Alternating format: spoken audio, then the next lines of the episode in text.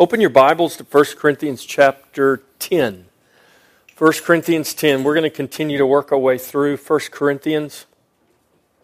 And uh, unless God disrupts, and if we do, we'll take a little detour, but today we're going to stay on course and uh, see if we can get through chapter 10.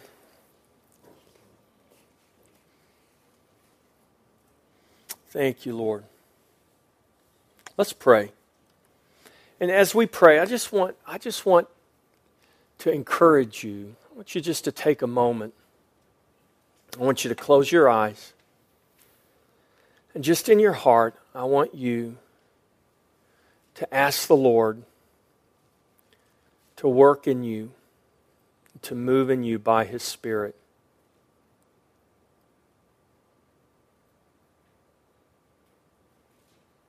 I want you to ask God to speak to you through His Word.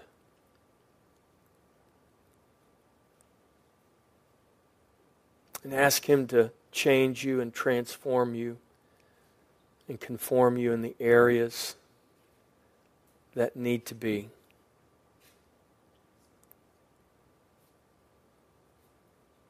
Just say, Lord, mold me and shape me to the image of your Son. Would you just ask the Lord to do that? Lord, mold me and shape me to the image of your Son.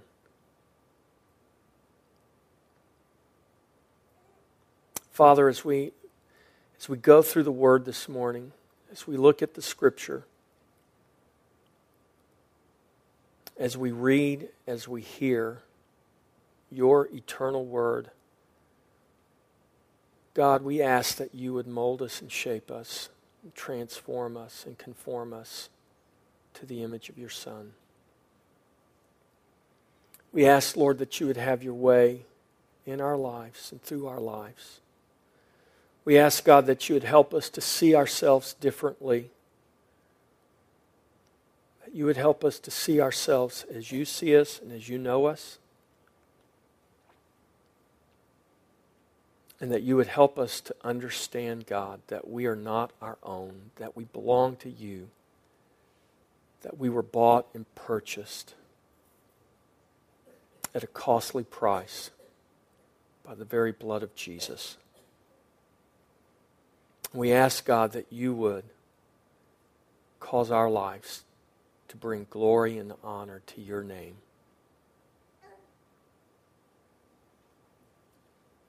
Amen. Amen. Amen. All right, we're going to read together this chapter. I know it's a lot, it's 33 verses. But I like to do this because uh, this is how uh, this is how the the early church would have done it. They didn't have chapter and verse, so let's just pretend like we're in Corinth. And one day, a messenger comes and he brings this letter from the Apostle Paul, the apostle who founded the church, who was instrumental in maybe many of you coming to faith in Christ. And now this apostle has sent a letter to the church. And so they're not going to read this letter in small chunks. They may eventually they'll keep it, they'll copy it, they'll spread it to the other churches. That's, that's how we've come to possess the scripture as we know it today. But they would have all gathered together as the church and they would have listened as this letter was read. And so we're not going to read the whole book of Corinthians, we're just going to read a chapter, 33 verses. So let's listen. And this is why I wanted you to pray what we prayed just before we read the scripture. So let's listen to the word of the Lord. 1 Corinthians chapter 10, beginning in verse 1. Moreover, brethren, I do not want you to be unaware that all our fathers were under the cloud, all passed through the sea, all were baptized into Moses in the cloud and in the sea, all ate the same spiritual food, all drank the same spiritual drink, for they drank of that spiritual rock that followed them, and that rock was Christ. But with most of them, God was not well pleased, for their bodies were scattered in the wilderness. Now, these things became our examples, to the intent that we should not lust after evil things as they also lusted. And do not become idolaters as some of them. As it is written, the people sat down to eat and drink and rose up to play. Nor let us commit sexual immorality as some of them did. And in one day, 23,000 fell. Nor let us tempt Christ as some of them also tempted and were destroyed by serpents. Nor complain as some of them also complained and were destroyed by the destroyer. Now, all these things happened to them as examples, and they were written for our admonition upon whom the ends of the ages have come.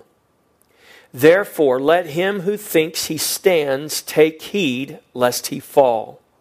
No temptation has overtaken you except such as is common to man, but God is faithful, who will not allow you to be tempted beyond what you are able, but with the temptation will also make the way of escape that you may be able to bear it.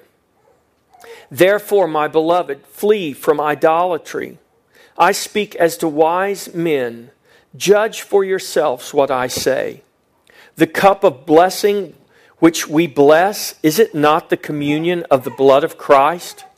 The bread which we break, is it not the communion of the body of Christ? For we, though many, are one bread and one body, for we all partake of that one bread. Observe Israel after the flesh. Are not those who eat of the sacrifices partakers of the altar? What am I saying then? That an idol is anything, or what is offered to idols is anything? Rather, that the things which the Gentiles sacrifice, they sacrifice to demons and not to God. And I do not want you to have fellowship with demons. You cannot drink the cup of the Lord and the cup of demons. You cannot partake of the Lord's table and of the table of demons. Or do we provoke the Lord to jealousy? Are we stronger than He?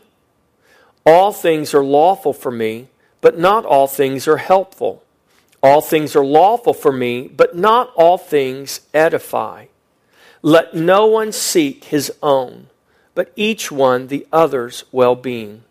Eat whatever is sold in the meat market, asking no questions for conscience sake. For the earth is the Lord's in all its fullness. If any of those who do not believe invite you to dinner, and you desire to go, eat whatever is set before you, asking no questions for conscience sake. But if anyone says to you, This was offered to idols, do not eat it for the sake of the one who told you and for conscience sake. For the earth is the Lord's and all its fullness. Conscience, I say, not your own, but that of the other. For why is my liberty judged by another man's conscience? But if I partake with thanks, why am I evil spoken of for the food over which I give thanks? Therefore, whether you eat or drink or whatever you do, do all to the glory of God. Give no offense either to the Jew or to the Greeks or to the church of God, just as I also please all men in all things, not seeking my own profit, but the profit of many, that they may be saved. Okay, so let's talk about this chapter, and we'll break it into sections as we go. So let's look at these first five verses and Paul, as he is writing, he see this word, moreover, brethren. So you see that this is a continuation of, of Paul's thought. So when he began this subject back in chapter 8, the specific question about eating things offered to idols, Paul is still talking about this same theme. But in talking about this, Paul's bringing in a whole lot of other things that apply not to just meat offered to idols, whether we can eat that or not. He's talking about bigger issues of our Christian liberty and how we interact and relate to one another. So I want you to see that really in this whole letter, in this whole book, everything Paul is communicating, and this is actually true for the scripture, this is true for every letter Paul wrote, it's true for the Gospels, it's true for everything. Everything Paul is communicating, Paul is communicating with one another in view. In other words, Paul is instructing the Corinthians that the way you are to live your life, you're to live your life with one another in view. Now, that's, that's kind of a broad based statement, and we can misapply that truth. We can over apply it, we can under apply it. We can misapply it, we can fail to apply it. And so we need to understand when it's right for us to walk in our liberty, when it's right for us to lay down our liberty for the sake of others.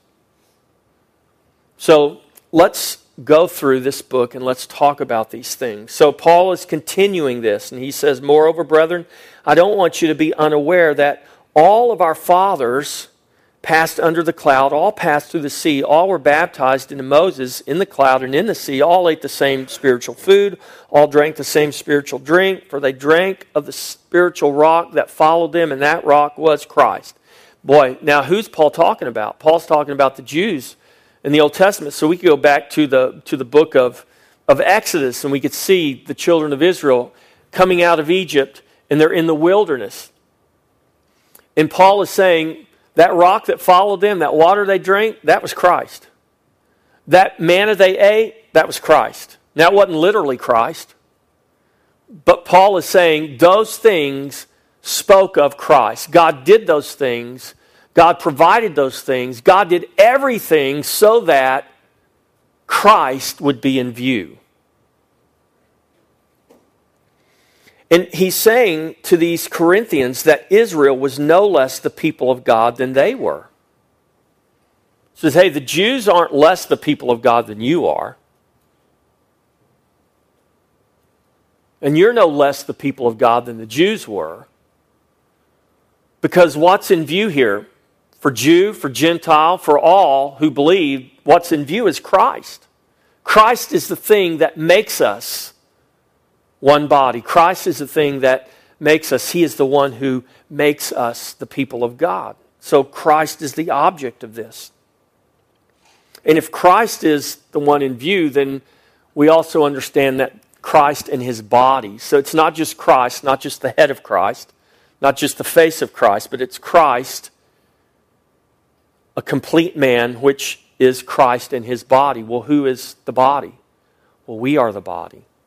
So, this is who we have in view Christ and his body, as Paul is communicating these things. We can't have Christ without his body, and we can't have his body without Christ. They are one. And we're going to see that Paul graphically demonstrates this in this letter uh, in just a few verses. So he warns them that, like Israel, they are not exempt from falling into sin and idolatry. He reminds them hey, the fathers, remember those guys? They were all baptized into Moses. They were guided by Moses through the, through the sea, under the cloud. They drank of the same spiritual rock, ate of the same spiritual bread. They were the people of God, but God warned them about falling, about getting into idolatry. And so Paul is giving a warning here to the Corinthian church. He says, Hey, Israel was no less the people of God than, than you are. And God warned Israel that they were not exempt from falling into sin and idolatry. And then in verse 6, he says, Now these things, what things? The fact that they passed through the cloud, passed through the sea, ate of the uh, bread, drank of the rock. These things, the fact that God, verse 5, was not pleased with most of them, and their bodies were scattered in the wilderness because of their unbelief. Now, these things became our examples to the intent that we should not do certain things, or to the intent that we should do certain things. So, examples, these are examples we are not to follow. Paul saying, God wrote these things down for us as examples for us not to follow. So now these things became our examples to the intent that we should not, verse 6, lust after evil things. If you're writing references down, all of these have an Old Testament reference. So understand that as they're reading this, and he mentions they passed through the sea and they were under the cloud, understand that they would have understood what Paul was talking about. Paul wasn't making just a reference that had no connection. So Paul was taking them, for instance, back to the book of Exodus when it recorded them passing through the sea and being under the cloud. So when he says, don't lust after evil things, he's referencing a reference in the book of Numbers, Numbers 11, verses 4 through 6. These things became our examples to the, to the intent that we should not become idolaters. He's referencing Exodus 32, verses 4 through 6. This is the story in Exodus where God says, Don't intermarry with these people because they will lead you into idolatry. God wasn't a racist. This wasn't about race. This was about their worship. It had nothing to do with the color of anyone's skin. It had to do with who was the object of this of these people's worship. And God says if you intermarry with these people that are worshiping false gods, you are going to be pulled into idolatry. And if you fall into idolatry, you fall under a curse.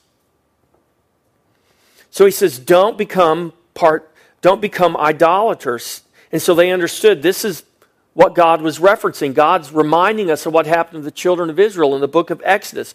Do not commit sexual immorality because in that day it says 23,000 fell in one day. It, this story is recorded in Numbers chapter 25, verses 1 and verse 9. Actually, Numbers says 24,000, but you see what happened was is that Moses instructed that all the leaders be hung for their rebellion against God, and then a plague killed all the rest of the people. A total of 24,000 people died in one day. That's a lot of death. And people say, well, how can God be a loving God that would, would do that? And the answer to that question is we need to understand our sinfulness. So we, we can't just say that sin doesn't matter.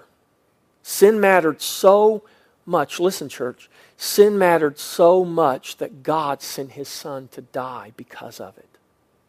Now, I would ask any one of you, parents, would you give your child for the sin of a people that hated you? God did. We were God's enemies. We, we didn't love God when Jesus died for us. No man loved God. But yet, even though we were God's enemy, God sent his son to die for his enemies because of sin. To, to redeem a people God would choose to love in spite of their sin in spite of their rebellion. And if we don't understand the magnitude of humanity's sinfulness, we'll never understand the magnitude of God's grace. If we think sin is just, you know, if we're just flippant about that, we'll never really understand the magnitude of our salvation, of what God did for us.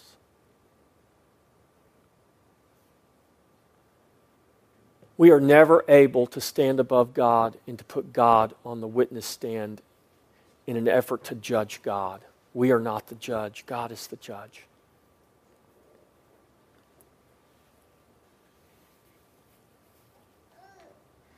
And so Paul says, These things became our examples that we should not commit sexual immorality, that we should not tempt Christ. This is a, uh, a reference back to Exodus 17. In Exodus 17, the scripture says that the children of Israel tempted God. And they said to Moses, Why did you bring us to this wilderness? We would rather remain in Egypt. And they're complaining against God. And, and, and Moses said to the children of Israel, Why are you tempting God? And God and Moses goes to God and he says, God, these people are ready to stone me. I don't know what to do.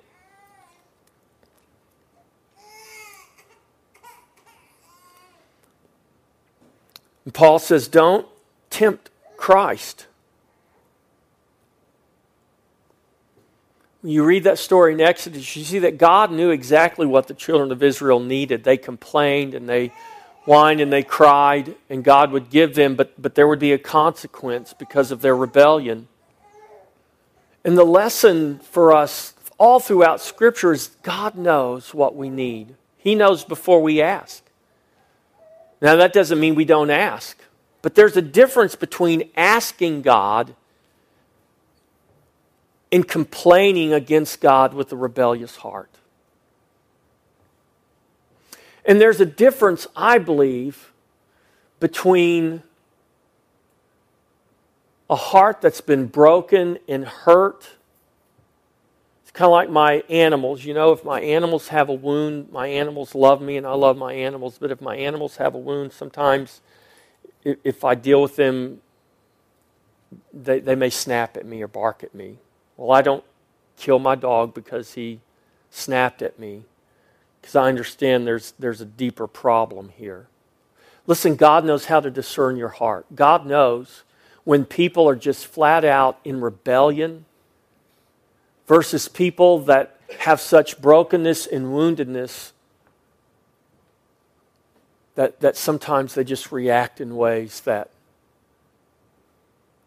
that would appear to be anger and rebellion. God knows, God understands. And God knows how to give us what we need, He knows how to provide for us what we need. And so, this is part of how do we come to God? How do we ask? It reminds me of Philippians 4 6. You know, be anxious for nothing, but in all things through prayer and supplication with thanksgiving. Can we come to God even in our brokenness, even in our anxiety, in our greatest need? Can we come to Him with thankfulness? Doesn't mean we understand everything, doesn't mean we've got all the answers, but, but can we, first of all, I mean, think about this, church. Can we be thankful that we can even come to God? That, that we can come to Him. The fact that we can come to Him is, is, is really unbelievable. How are we able to come to Him? We're able to come to Him because of what Christ has done. We're able to come to Him by the grace of God.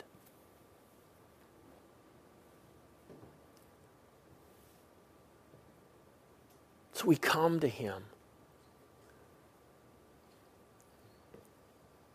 Not complaining. Paul says, These things became our examples to the intent that we should not complain. Now, don't confuse that with you should never ask God questions, because I think God is absolutely big enough to handle our questions. I actually think that we do more people a disservice by telling them, don't ask God that, don't question God. There's a difference between complaining and questioning. There's a difference between crying out from a broken and hurt heart and just being downright rebellious. There's a huge difference. So when we ask God our questions, we just need to be prepared for his answer. And or we need to be prepared for his lack of an answer. Anybody ever been there? Anybody ever had questions for God and God didn't give you a satisfactory answer or maybe no answer at all? That doesn't mean God doesn't care, God doesn't love you, it doesn't mean God doesn't know what you need. He absolutely does all of the above. So, this is not an issue about God, this is really an issue about us and us trusting Him. This was the issue, if I could use that word, with the children of Israel in the wilderness. They didn't trust God. They were totally and completely driven by the externals, and they didn't trust God, and they complained, and they rebelled, and they tried to do things their own way, and they tried to kick their leader uh, out of power and, and put other people into power, and they did all kinds of things because they couldn't get beyond their perceived need and the fact that they didn't think God was responding quick enough. So we'll just take matters into our own hand. And so the lesson of Scripture, I mean, really from the beginning to the end, teaches us, instructs us that it's never good for us to take things into our own hands to try to resolve our own problems. But, but what we are to do is to trust God to come to Him in prayer and supplication with thanksgiving. When Paul talks about the peace that passes understanding, this is not about God finally giving you the understanding of all your questions. Say, okay, now I understand. Okay, now I can have peace. No. It's having peace even though you, you don't understand anything. I don't have an answer for anything. I don't understand anything. But God gives you his peace. And in his time, he knows how to make all things beautiful. He may, he may not give you the answers. He may reveal, he may not reveal all the reasons and all the ins and all the outs. I digress. I kind of got on a rabbit trail there. But the point is this Paul says, don't follow the example of, of our fathers. As a matter of fact, God God wrote these things and revealed these things to us so that you would not follow their example. Don't lust after evil things. Don't become idolaters. Don't commit sexual immorality. Don't tempt Christ. Don't complain. Now, all these things, verse 11, now all these things happened to them as examples, and they were written for our admonition, upon whom the ends of the ages have come. I can't dwell there in verse 11, but that's a pretty amazing statement. All these things happened to them as examples. God made examples out of all those people. For who? For us. Therefore, let him who thinks he stands take heed lest he fall. So there were some Corinthians who thought they had it all figured out, who thought they could stand in this place and exercise these rites and do these things, and they had all their theology lined out. Paul said, You know what? There were some people. There were some people about 1,500 years before you guys came along who thought the same thing. And didn't work out so well for them. So his warning here to, to the church, which means it's a warning to us, is therefore let him who thinks he stands take heed lest he fall. So you may have rights, but when the rights you stand for lead to idolatry and all manner of sinfulness, he says, take heed lest you fall. So the Corinthians thought they were standing within their rights, within their liberty in Christ, and they were spiritually arrogant and puffed up with all of this knowledge, and they were being warned of the danger of falling. Now, what was the warning? What is this warning of a fall? It's not falling from or losing their salvation. What God gives to us is the gift of eternal life. If I can lose that or that life comes to an end, then it's not eternal. So we need to understand rightly what is it that they're falling from here. It's a falling from, from the assumption of their salvation in their self righteousness. So it's falling from something. It's not an imaginary fall that Paul's talking about, it's a real fall. Their children of Israel really fell in the wilderness. Many, well, all except for two of that generation, did not enter into the promise. Now, that doesn't necessarily mean that all of those who died in the wilderness, I don't know, were they saved? Were they not saved? I don't know the answer to that question. But they all really fell from something, right? So, Paul is warning the Corinthian church, and it's written for us, so he's warning us that there's really something to fall from. What is it that, that, that Paul is warning us that we could fall from? It's a falling from a place of grace in the covenant community. And what Paul is really saying is this our true nature will ultimately be revealed. Jesus said it this way in Matthew 7 a tree is known by its fruit. Right? I mean, you walk up to an apple tree, no question it's an apple tree. Why? Because it's got apples hanging on it. Right? No, there's no confusion there. Ultimately, a tree will be known by its fruit. So we can't lose the gift of eternal life, or it would not be eternal life. We can't lose it mainly because of this truth. We can't lose it because we're not the keepers of that gift. God is the keeper of that gift, not us. God is the giver and the keeper of eternal life. Salvation is not what you possess, salvation is who possesses you. Christ is your salvation. A religion doesn't save you, a belief system doesn't save you. A modified behavior system does not save you. A person whose name is Christ saves you. And you are saved because he has taken possession of you. And he has promised not to lose you. But we can come into the assembly of the saints. Or we could put it in modern lingo and say we can join the church and become church members. And your church membership is not going to save you. People can come into the covenant community and experience the benefits and the blessings of the covenant and not possess eternal life. They can be seen as, act as, confess to be people of God, but unless they have been born again from above, they have not become children of God. They've not come to possess the gift of eternal life. They've not come to be raised in the life of Christ. Amen? So Paul says, don't fall into the same place that your fathers fell into. Those that you're reading about in the scripture. Don't go to the same place. Don't get arrogant and puffed up in your belief system and your self righteousness. Don't use your liberty as an excuse for vice at the harm of others.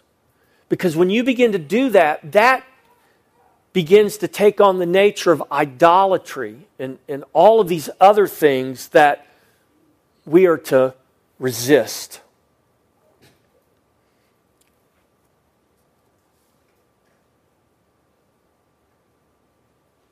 Verse 12, therefore. Remember, you need to understand what the therefore is there for. Therefore,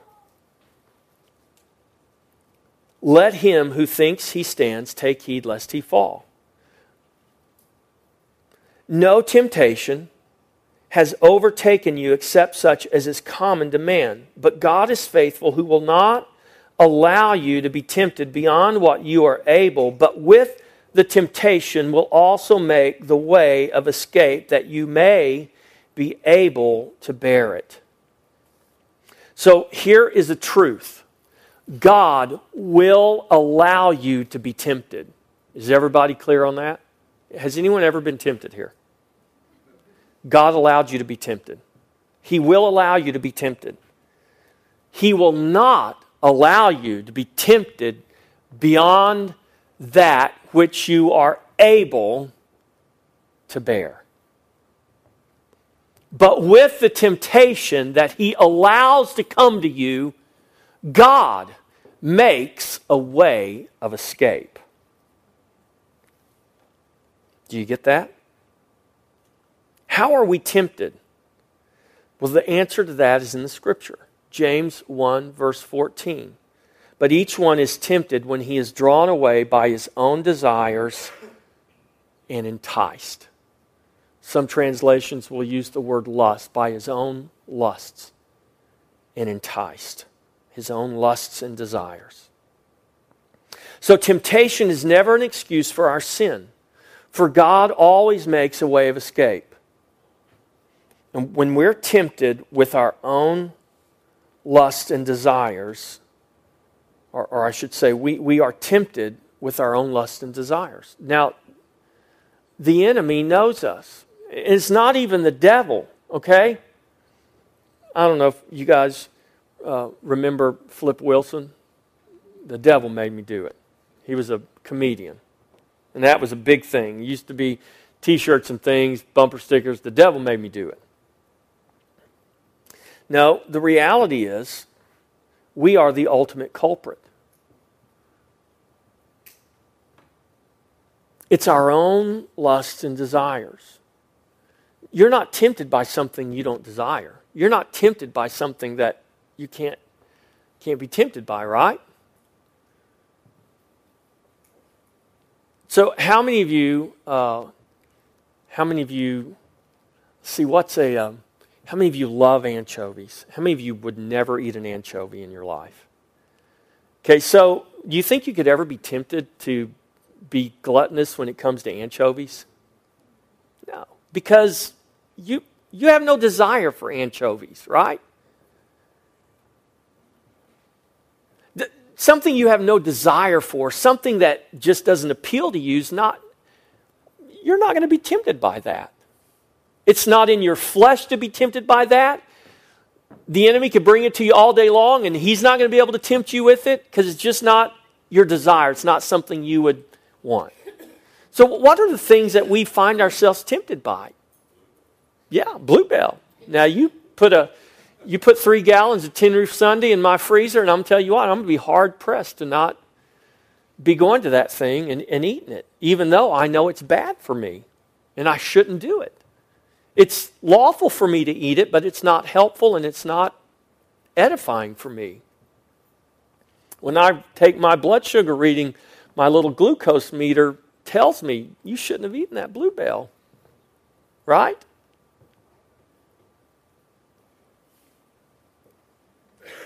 So we're drawn away and we're enticed by our own desires. So temptation is never an excuse for sin. We are the ultimate culprit. So for the believer, Satan only has the power of suggestion. Here's a truth that you need to understand. To the degree that your mind has been renewed to the truth, that is the degree to which you can be tempted. This is why Paul is adamant throughout his writings in the New Testament that what we need to do is renew our mind to the truth. So remember, we are created in the image of God. Father, Son, and Holy Ghost. I believe that we're triune beings. I believe we're, we're spirit, we're soul, and we're body. So when God gives to me the gift of eternal life, my spirit is immediately transformed. It comes alive and is conformed to the Spirit of God. My body doesn't change. Now, I'm not saying, you know, God, I believe in physical healing, God can heal, but I'm saying, you know, uh, if, if I get saved and I'm bald and I want hair, I don't get saved and then look in the mirror and I've got this beautiful, you know, waft of hair up there. It doesn't happen. I, I got saved bald. I'm going to be bald after I get saved. My physical body didn't change, but my spirit man did change. And somewhere between my physical body and my spirit is my soul. It's the Greek word psuche. It means the seat of the mind, the will, and the emotions. And so the Bible commands me to be being transformed by the renewing of my mind. So it's that soulish part of me. It's my mind, my will, and my emotions that need to be renewed to the image of God, to the truth, to the Son. Right? This is our destiny of Romans 8:29 that we are we are predestined to be conformed to the image of the Son. How does that conforming take place? It takes place over the course of our life. as my mind is renewed, I'm being transformed and I'm being conformed to the image of the Son. So now my walking and my talking and the, the things I do and the way I live is, is different, not because I'm trying to get saved, but because I have been saved. I used to have an old man who was trapped in sin and death. Now I have become a partaker of the divine nature in the new man. I have the life of Christ in me. Now I need to renew my mind to that reality. And it's going to change the way I the way I live my life and the way I talk. Not because I'm trying to earn something or climb some spiritual ladder to achieve nirvana. No, it's because I've already been saved. And now my life needs to manifest that reality. And so the, the, the, the devil only has the power of suggestion over you, he can't make you do anything. Our ultimate escape from sin is Christ. Before we're born again, we're trapped in this nature of sin and death. And our sinfulness is not based on our behavior, but it's based on that nature or what kind we are. And our behavior is a product of that. So in my new birth, when I become a joined to the new man in Christ, my behavior should become a product of that. Doesn't change all at once, doesn't change overnight, changes over the course of your life. You plant a seed in the ground, and in a number of years, I don't know how many, it's different for every tree, for every seed, but in a number of years, there should be fruit manifesting on the tree. When you're born again and God implants the seed of His Word, who is Christ in you, I don't know how long, exactly what it's going to look like, to what degree, but in time, over the course of years, there should be fruit beginning to manifest from your life. Every tree is known by its fruit. So, this is why we must be born again. And this is why we can now take the way of escape. So, before the new birth, there was no escape from sin or our sin nature. But now in Christ, we're free from sin, no longer bound by sin's grip. We can walk away from temptation because Christ has set us free. The practice of our life no longer has to be one of sin. We can now practice righteousness through Christ. It doesn't mean we won't ever make mistakes. It doesn't mean we won't have sinful thoughts. It doesn't mean we won't commit sinful actions. But my sinful thoughts and my sinful actions that may, may come to me, that may take place in my life, don't define me. Christ defines me. If the practice of my life is sinful thoughts and sinful behaviors, but I keep telling you, but I'm really a Christian, if you really love me, you would, you would question me and say, But Pastor Jeff, something doesn't seem right. How can we help you? And I may need help. And love would obligate you to do that for me.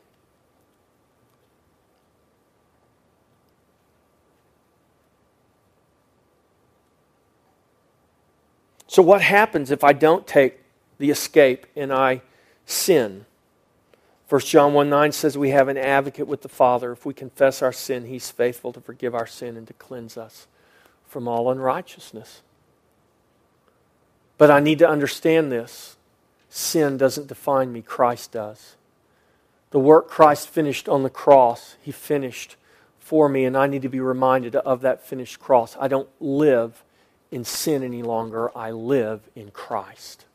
Sin is foreign to me, so I need to put that away. What about my past sin? Romans 8 1, there's therefore now no condemnation for those who are in Christ, past, present, or future. Listen, past sin, present sin, future sin, it's been taken care of. That doesn't give you a license to sin, that has set you free from sin. The good news is you're not in sin any longer, and you're not known according to the flesh. If the Spirit lives in you, Romans 8 9, if the Spirit of God lives in you, then you are no longer in the flesh, but you are in the Spirit. In 2 Corinthians 5:16 says, "We know no man any longer according to the flesh, even though we've known Christ according to the flesh. If anyone is in Christ, he's a new creation. The old things have passed away; behold, all things have become new." So what about my past sin? It's gone. What about my future sin? It's gone. It's done away with in Christ. What do I need to understand? That it's finished. That sin defines me no longer. Sin is not who I am, it's not my nature, it's foreign to me. I shouldn't have anything to do with it. I shouldn't want to have anything to do with it. If I fall into it, I need to get out of it. If I need help getting out of it, I need to say, Help! Somebody help me! Get out of this situation I'm in.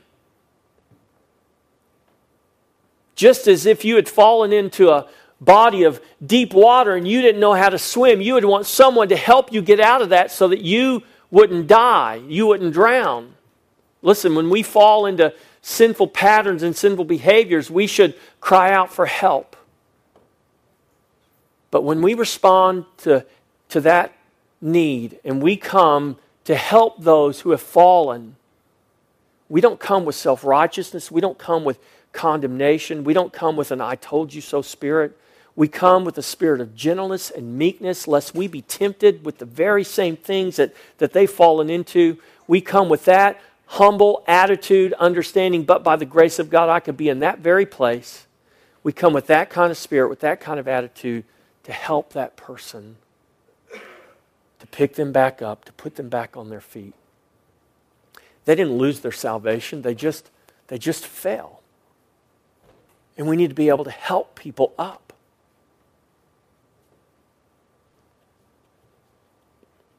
How do I know that I'm going to make it and not fall away? How do I know I'm really an apple tree? What if I'm just really a thorn bush? You know, it's winter time and there's no leaves and we all kind of look the same, you know. What if I'm just fruitless? Here's a promise and being confident of this very thing that he who has begun a good work in you will complete it until the day of Jesus Christ. Philippians 1 6. You won't fall away because God promised to complete the work he began in you. Not the work you began, the work he began. Now, if you think your salvation is the work you began, you may come to a point in your life and realize, um, I got a problem here. But if we understand what the gospel communicates, that, that our salvation is a work God began, the promise of God is that he who has begun a good work in you will complete it until the day of Jesus Christ. You might be a tree in the wintertime right now, and maybe, maybe the season you're in has fooled you, has begun to cause you to question whether you're really a fruit tree or not whether you're really a good tree or not. Listen, the scripture's advice is, is to hold on and trust God because your season will change. The spring will come and new life will spring forth. And the summer will come and the, the leaves will bud and the tree will grow and the fruit will come forth and you will see a time of harvest. When God made a promise to Job that seed time and harvest would never end as long as the earth remained, that promise was not just about physical fruit trees. I believe that promise applies to us as the trees of the Lord, planted by rivers of living water. Trust God through your winter season. Trust Him for the spring of new life. Trust in His finished work. Amen.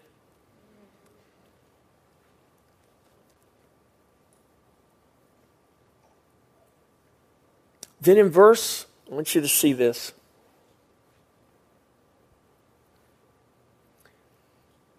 When Paul says, Therefore, my beloved, flee from idolatry. Why does Paul tell them to flee for idolatry? He tells them to flee from idolatry for the purposes of God's glory. Now, I'm going to I'm going to bring this conversation way out here. There's all kinds of reasons there are, listen, there's lots of reasons associated with that command that we are to flee from idolatry. But the end, the ultimate reason we should flee idolatry, the ultimate reason we should take the way of escape, the ultimate reason that we should be willing to lay down our rights for the weaker brother, the ultimate reason for all of these things is really the glory of God. There are reasons that touch our lives personally, that affect us personally in real and practical ways. But at the end of it all, it's not about those things. It's really not about me. It's really about God.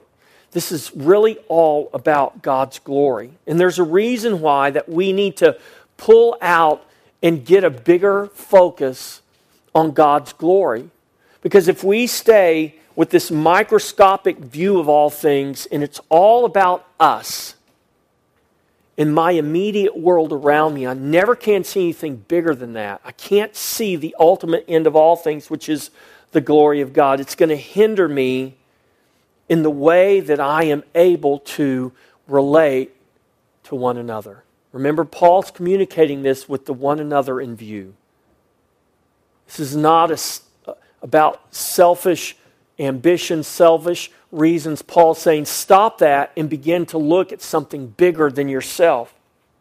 And so when we focus, when we focus on the glory of God, it takes the focus from ourself. When we're focused on God's glory and not ourself, we can much easier, listen, release our rights. When I understand that this is really about God's glory, I can much easier release my rights. Doesn't mean they're not my right. Doesn't mean I don't have rights, but I'm willing to release my rights for the glory of God.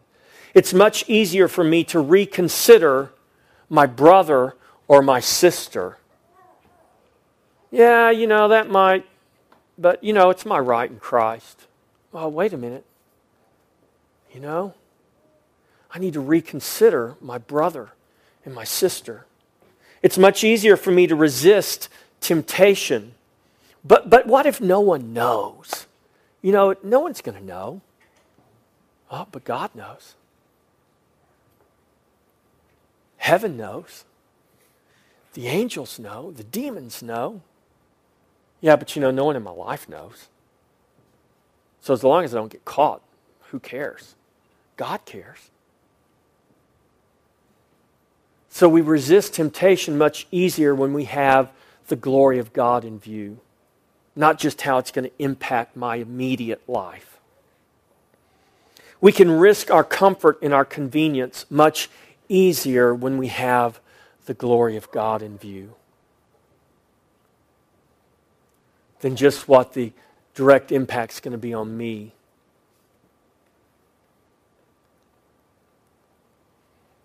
We can rejoice in all things much easier when we have the glory of God in view. Because the promise of God is this He makes all things beautiful in His time. He does all things for His glory. God, I don't understand that. It doesn't matter whether we understand it or not. This is what the Scripture communicates to us. So I say, you know what, God, I really want to understand, but if you choose to not clue me in, I'm still going to rejoice. Not in my circumstance, not in my tragedy, not in my trial, not in my tribulation. I'm going to rejoice in you. In spite of those things. If I'm focused on God's glory, it's much easier for me to do that than not. And if I'm focused on God's glory, it's much easier for me to rest in His grace. When Paul writes in his second letter to the Corinthians, and he tells them, he writes about when, when God, he goes to God and he says, God, will you take this thorn that's in my flesh away from me? God, will you take this thorn that's in my flesh away from me? God, do you hear me? I'm asking you. He says, Three times I went to the Lord, and God refused to remove the thorn in my flesh. But God says, Paul, here's what you need to understand. My grace is sufficient for you.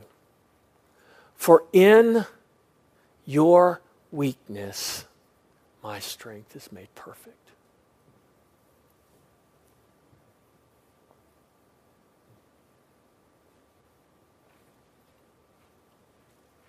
And Paul learned to rest in God's grace.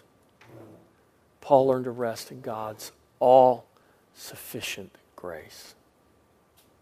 When we're focused on the glory of God, church, it's much easier for us to rest in His grace. Whether we understand why God does what He does, why things happen the way they happen.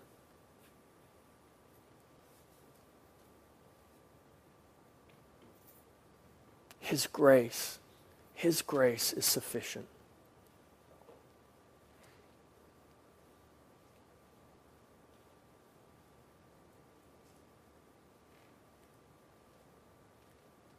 I'm going to stop right there. So we're going to break at verse 14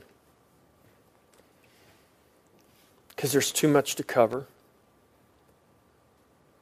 And I have reconsidered my brothers and my sisters and decided not to keep you here till 1 o'clock just to finish this chapter. But that's a good stopping point. It's a good place to break. So Paul says, look, look at these examples that we are not to follow. Don't seek after these things. In fact, flee from idolatry, he says. And understand that God allows temptation to come to you, but with the temptation, he makes a way of escape. And that now in Christ, unlike before, you had no power over sin. You had no power over any of that. It didn't matter how strong your will was and how well behaved you were. You were lost in sin. You, you were a slave to sin, and you had no will to oppose it. But now in Christ, you've been set free from sin. Not in terms of your behavior, but in terms of your nature. And now your nature is to begin to manifest and show forth how? Through our behavior, through the way we talk, through the way we walk. And we don't just do that for self serving reasons. We don't even just do that to be kind to our brother or considerate to our brother or our sister. Paul says the real reason, the ultimate reason, the reason above all reasons that we do these things is for the glory of God. In fact, later on at the end of this chapter, Paul will write these words Do all to the glory of God. All that you do, do to the glory of God.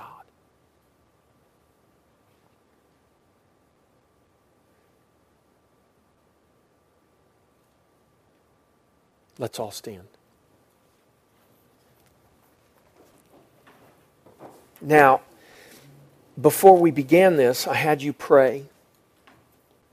And I had you just in your heart and in your mind ask God to mold you and to shape you.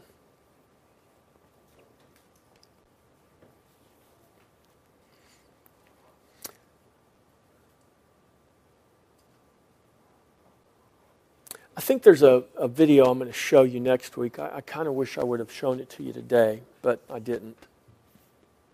Actually, you can find it on Christ Fellowship's Facebook page. Um, it's it's uh, about a guy named Bob Sorge. I actually saw Bob Sorge back in the mid '90s, right after his uh, he lost his voice. He was a pastor and a worship leader, and um, it might not sound like a you know it was a very powerful thing. Um, anyways, I hadn't had any contact with him in quite a while, and then this video showed up. Um, and, and we'll watch it next week. We'll have that ready, and we'll just watch that kind of at the beginning of where we're going to go. But in this video, he, he says that my sister asked me a question one time Can you find a God of uh, of redemption in the book of Job. Can you find a God of redemption and mercy in the book of Job? And, and Bob Sorge's answers to his sister was, Yes, I think I can. And his answer was this God could have left Job alone. We'll watch the video next week, but as we get ready to close in prayer, and we've talked about these things, and we've talked specifically about the glory of God and how the Bible communicates to us that, that all things are for His glory, all things work for His glory. And when that, listen, when I say that, I didn't say some things, most things, only the good things. I, it says all things. That's a hard thing to comprehend. Very often, a very hard thing to comprehend. But here's what I want us to do as we close in prayer.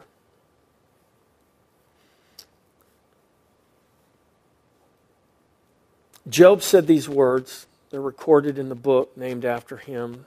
The Lord gives and the Lord takes away. We sing a song called Blessed Be the Name of the Lord. He gives and he takes away. Blessed be the name of the Lord. When God is giving, I submit to you, we don't have any problem blessing his name. But when we go through seasons of life when it seems like God is taking away from us, however that looks in your life, it becomes much more of a challenge to say, Blessed be the name of the Lord. But his name is no less worthy to be blessed in those seasons when it seems like there is more takeaway than there is giving. My challenge to you, church, is that we find it within ourselves by the grace of God, by the life and the power of the Holy Spirit, to be able to stand in the midst of anything and say from a heart of faith, from a heart of worship, and a heart of love, Blessed be the name of the Lord that we could stand in the midst of anything and say, God, I don't know how and I don't understand, but God, I know that you will be glorified in all things. And I trust you. And I give I give everything to you in that trust. Father, I pray that you would give us the grace to be able to utter those words from a heart of faith. That, Lord, the glory of God is not just something we rejoice in, not just something we're able to see and able to bless your name because of. Lord, when we live in times and seasons when it seems like everything and everyone is giving to us. But Lord, we all go through times and seasons of our life when it seems like everyone and everything is being taken from us. And in those times, God, can we stand and can we say from a heart of faith, a heart of worship, and a heart of love, Blessed be the name of the Lord. I don't understand, God. I don't know why, but I bless your name because I know that you alone are worthy. And I trust you, God, even though I have no clue what my next step is, even though I have no clue what the answer to my question is. Lord, I don't even know what my questions are anymore, but I know this. You are the Lord, the God of all creation. You stand above everything. There is not one thing, not even a sparrow, fall to the ground apart from the will of the Father. I trust you, God, with my life. I trust you with all things. And I trust that you will work all things for your glory. Blessed, blessed be the name of the Lord. Amen. Praise God. So I challenge you, church to get on your face before God and ask God to give you the grace to walk that out. And if you're here today and maybe you've got something in your life that you're struggling with, and you need someone that will just agree with you in prayer. You don't even have to, to, to voice what it is. You might say, you know what, I don't even want to tell you what I'm struggling with. I just need someone to agree. I want to be able to be in that place that you're talking about, and I'm not there right now, but I want you to pray with me that I will be. If that's you and you want prayer for anything, please come and we will pray. Amen. If not, be blessed. Have a great day. The Lord bless you, keep you. May his face shine upon you. And I love you. Thank you so much. God bless you.